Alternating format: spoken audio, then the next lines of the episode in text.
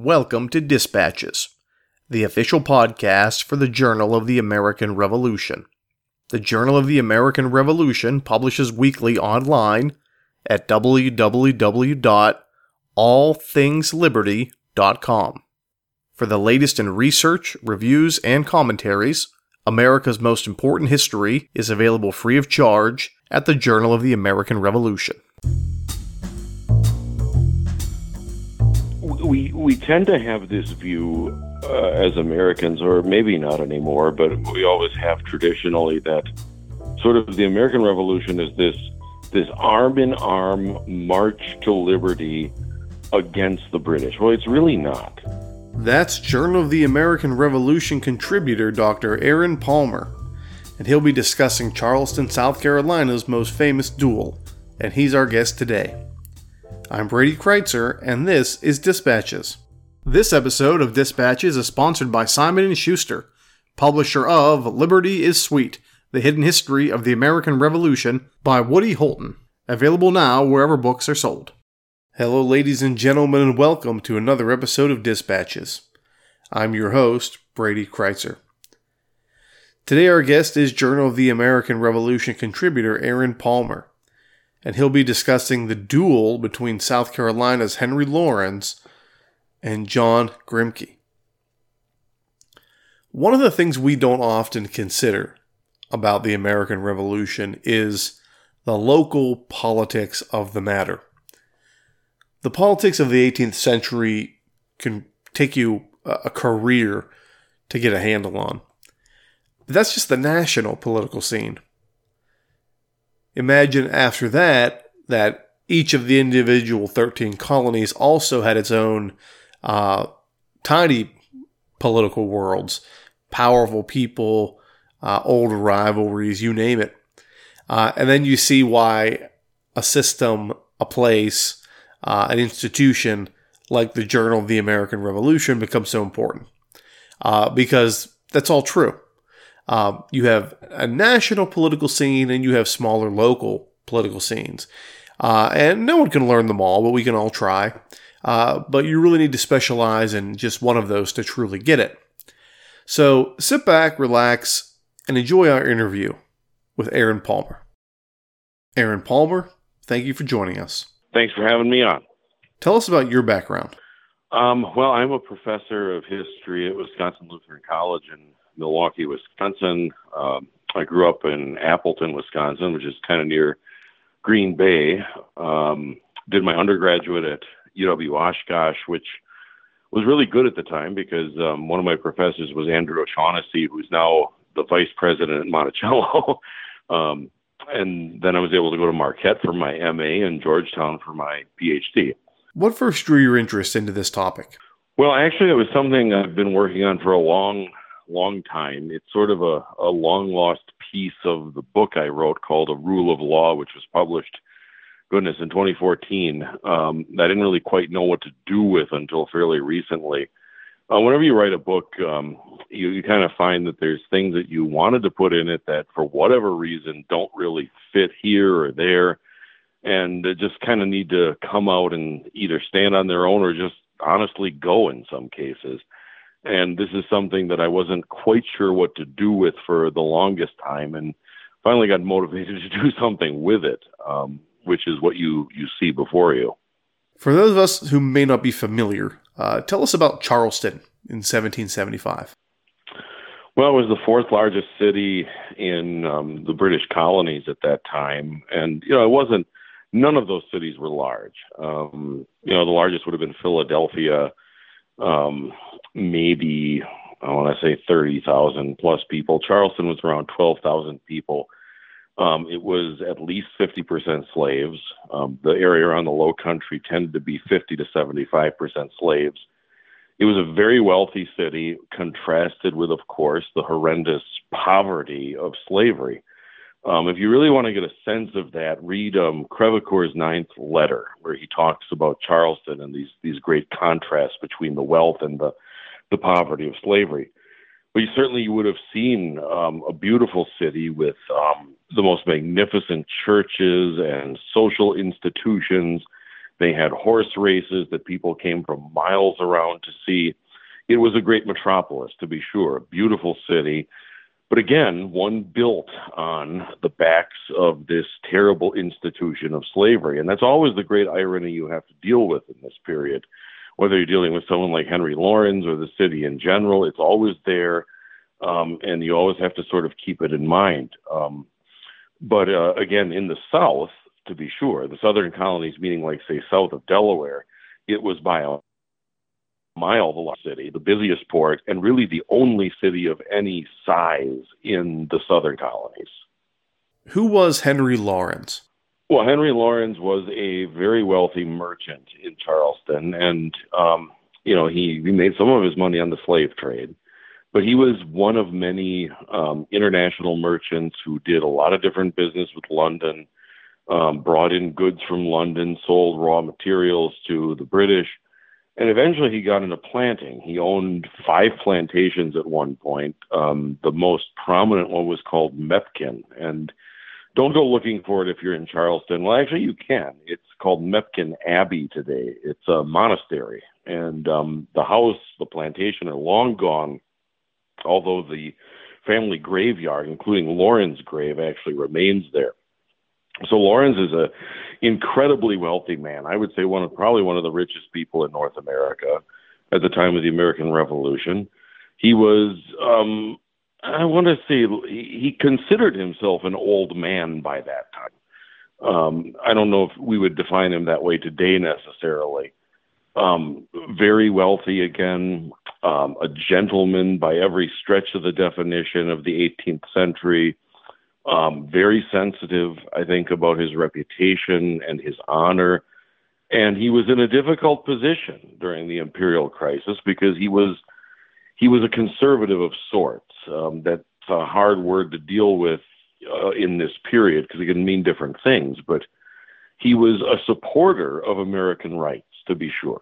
He greatly objected to British attempts to tax Americans without their consent.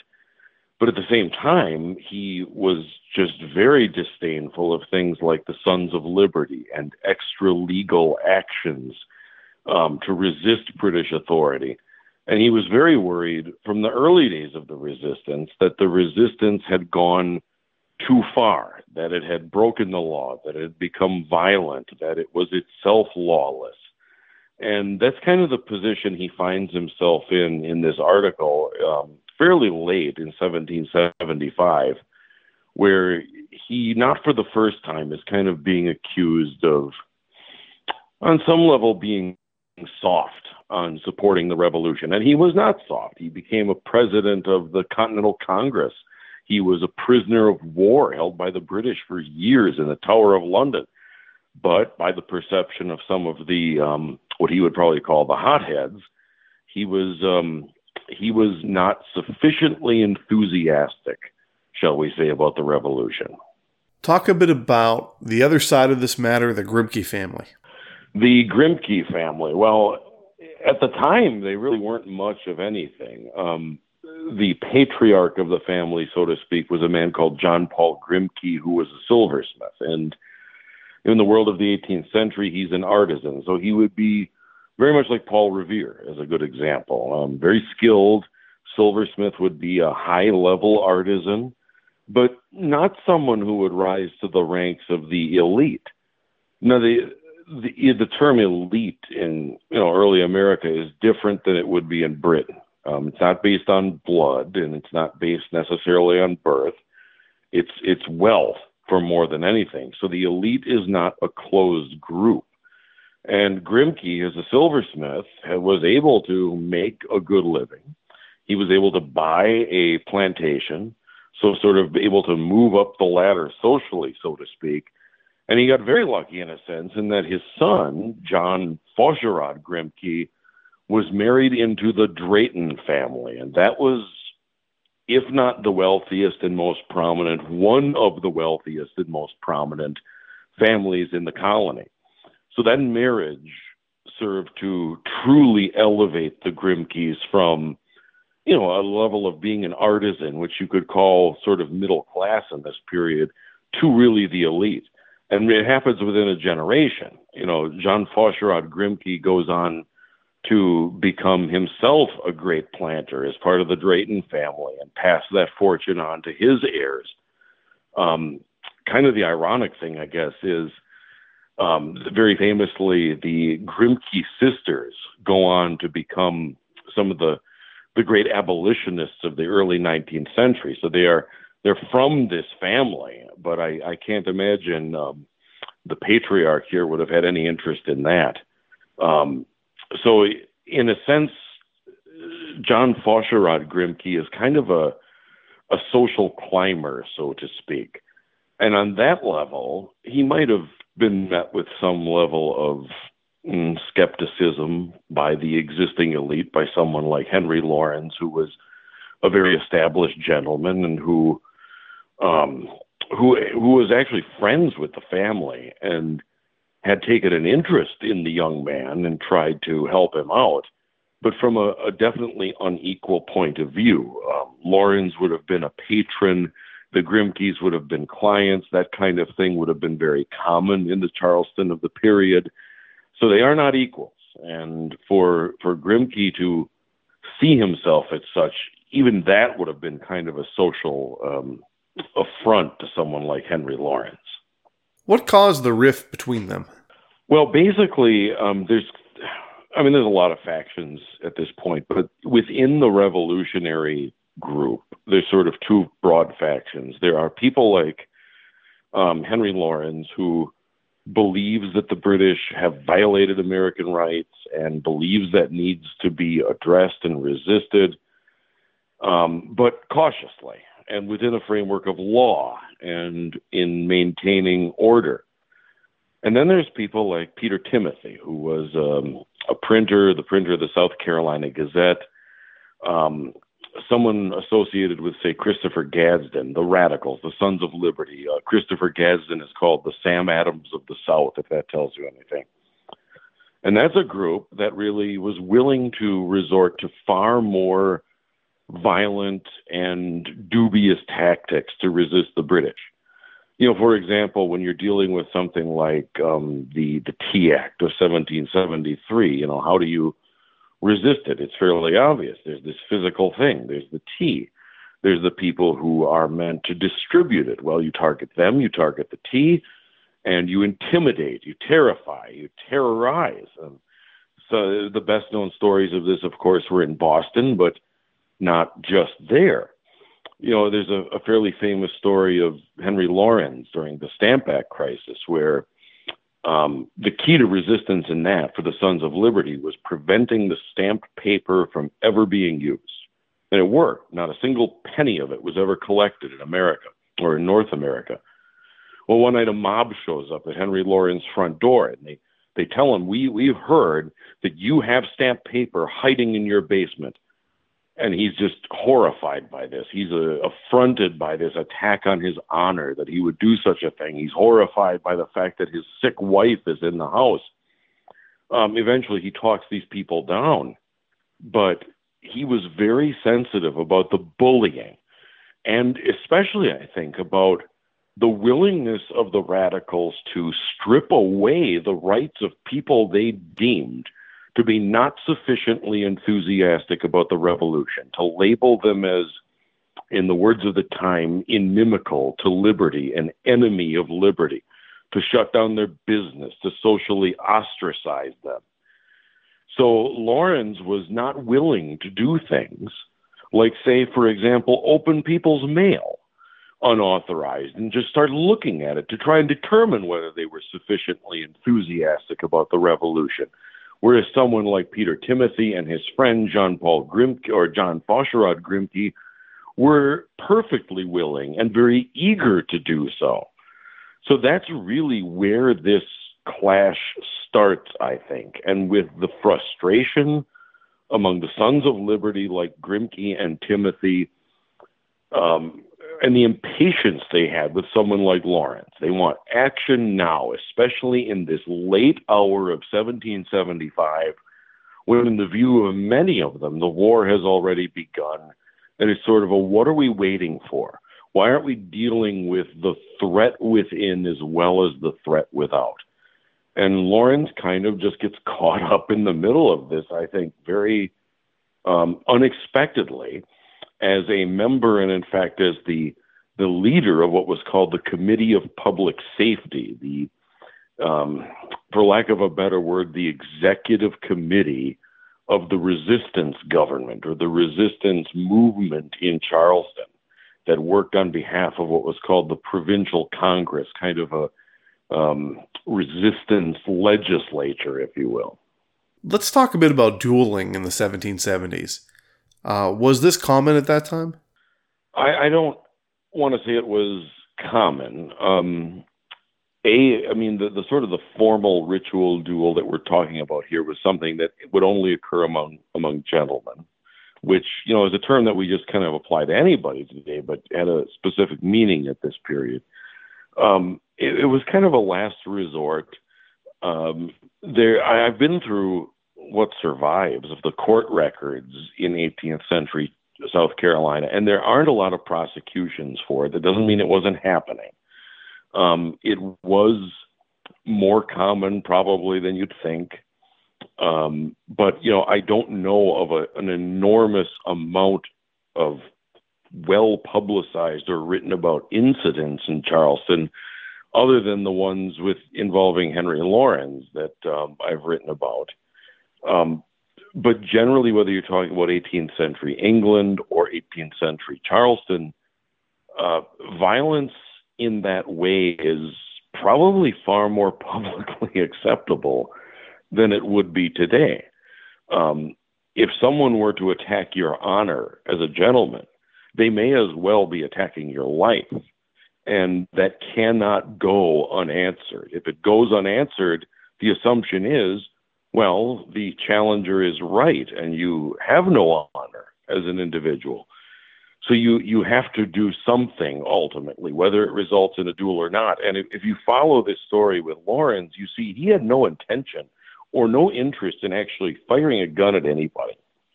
A lot of this is purely ritualized, um, a contest of honor more than anything else you know, and you can even see that in the most famous duel of all between Hamilton and Burr. Um, it's again just sort of who can out honor the other one in some ways. And Laurens, knowing the rules, knowing this culture, is able to run rings around his opponent, who really doesn't at this point. So um, technically, it's illegal. Um, again, it's not much prosecuted, partly because the people who would have prosecuted are the people who would have been doing it. Um, and in terms of how common it is, I don't have an answer statistically for you. Other than that, you know, again, it it happens probably more frequently than than the record actually shows would be my guess. How did the duel between these two men come about?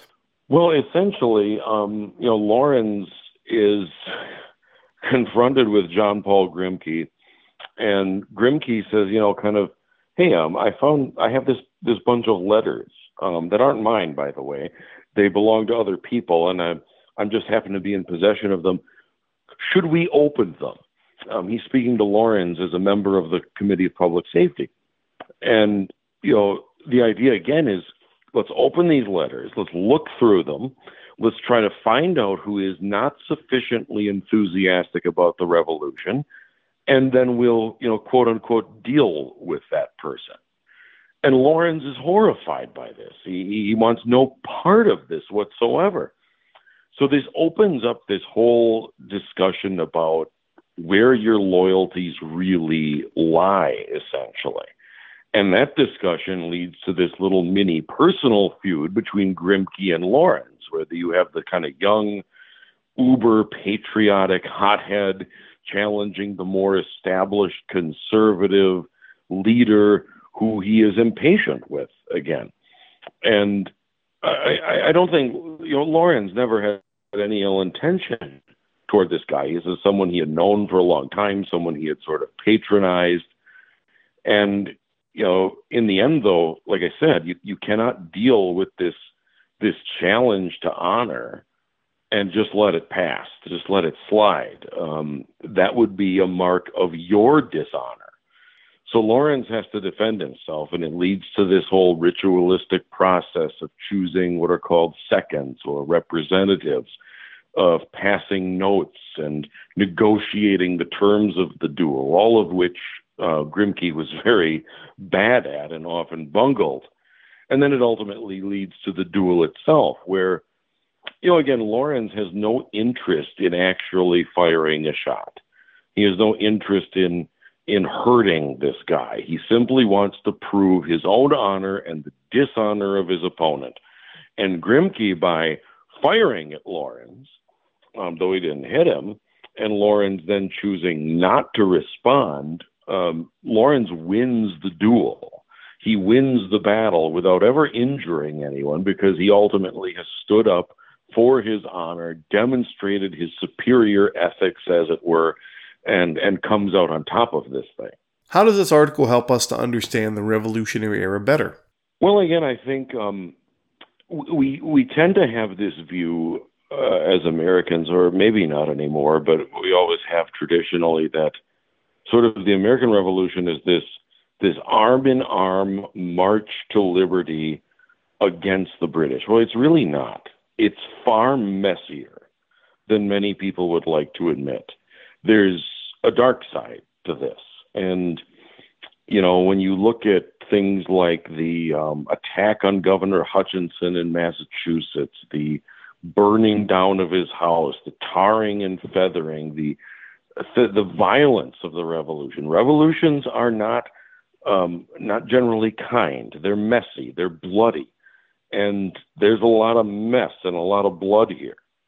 And if nothing else, I think this incident really highlights again the the conflicting views among even the revolutionaries about what is the best way to resist what we can all agree on, at a minimum, is bad policy, is a violation of our rights.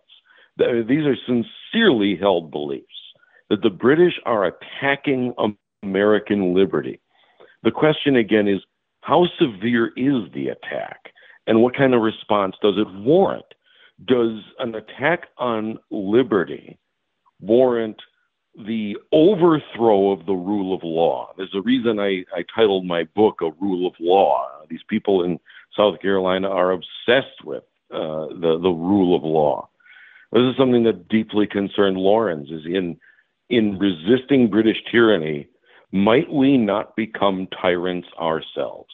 Might we not at some point infringe upon the liberty of conscience of others in trying to enforce some kind of revolutionary standard, even in basic things like violating the privacy of someone's correspondence in the mail. Um, if you're familiar with the French Revolution, which is far more radical, one of the um, leaders of the Reign of Terror was a man named Collot d'Herbois. He once said, Liberty or excuse me, patriotism must always be at the same height.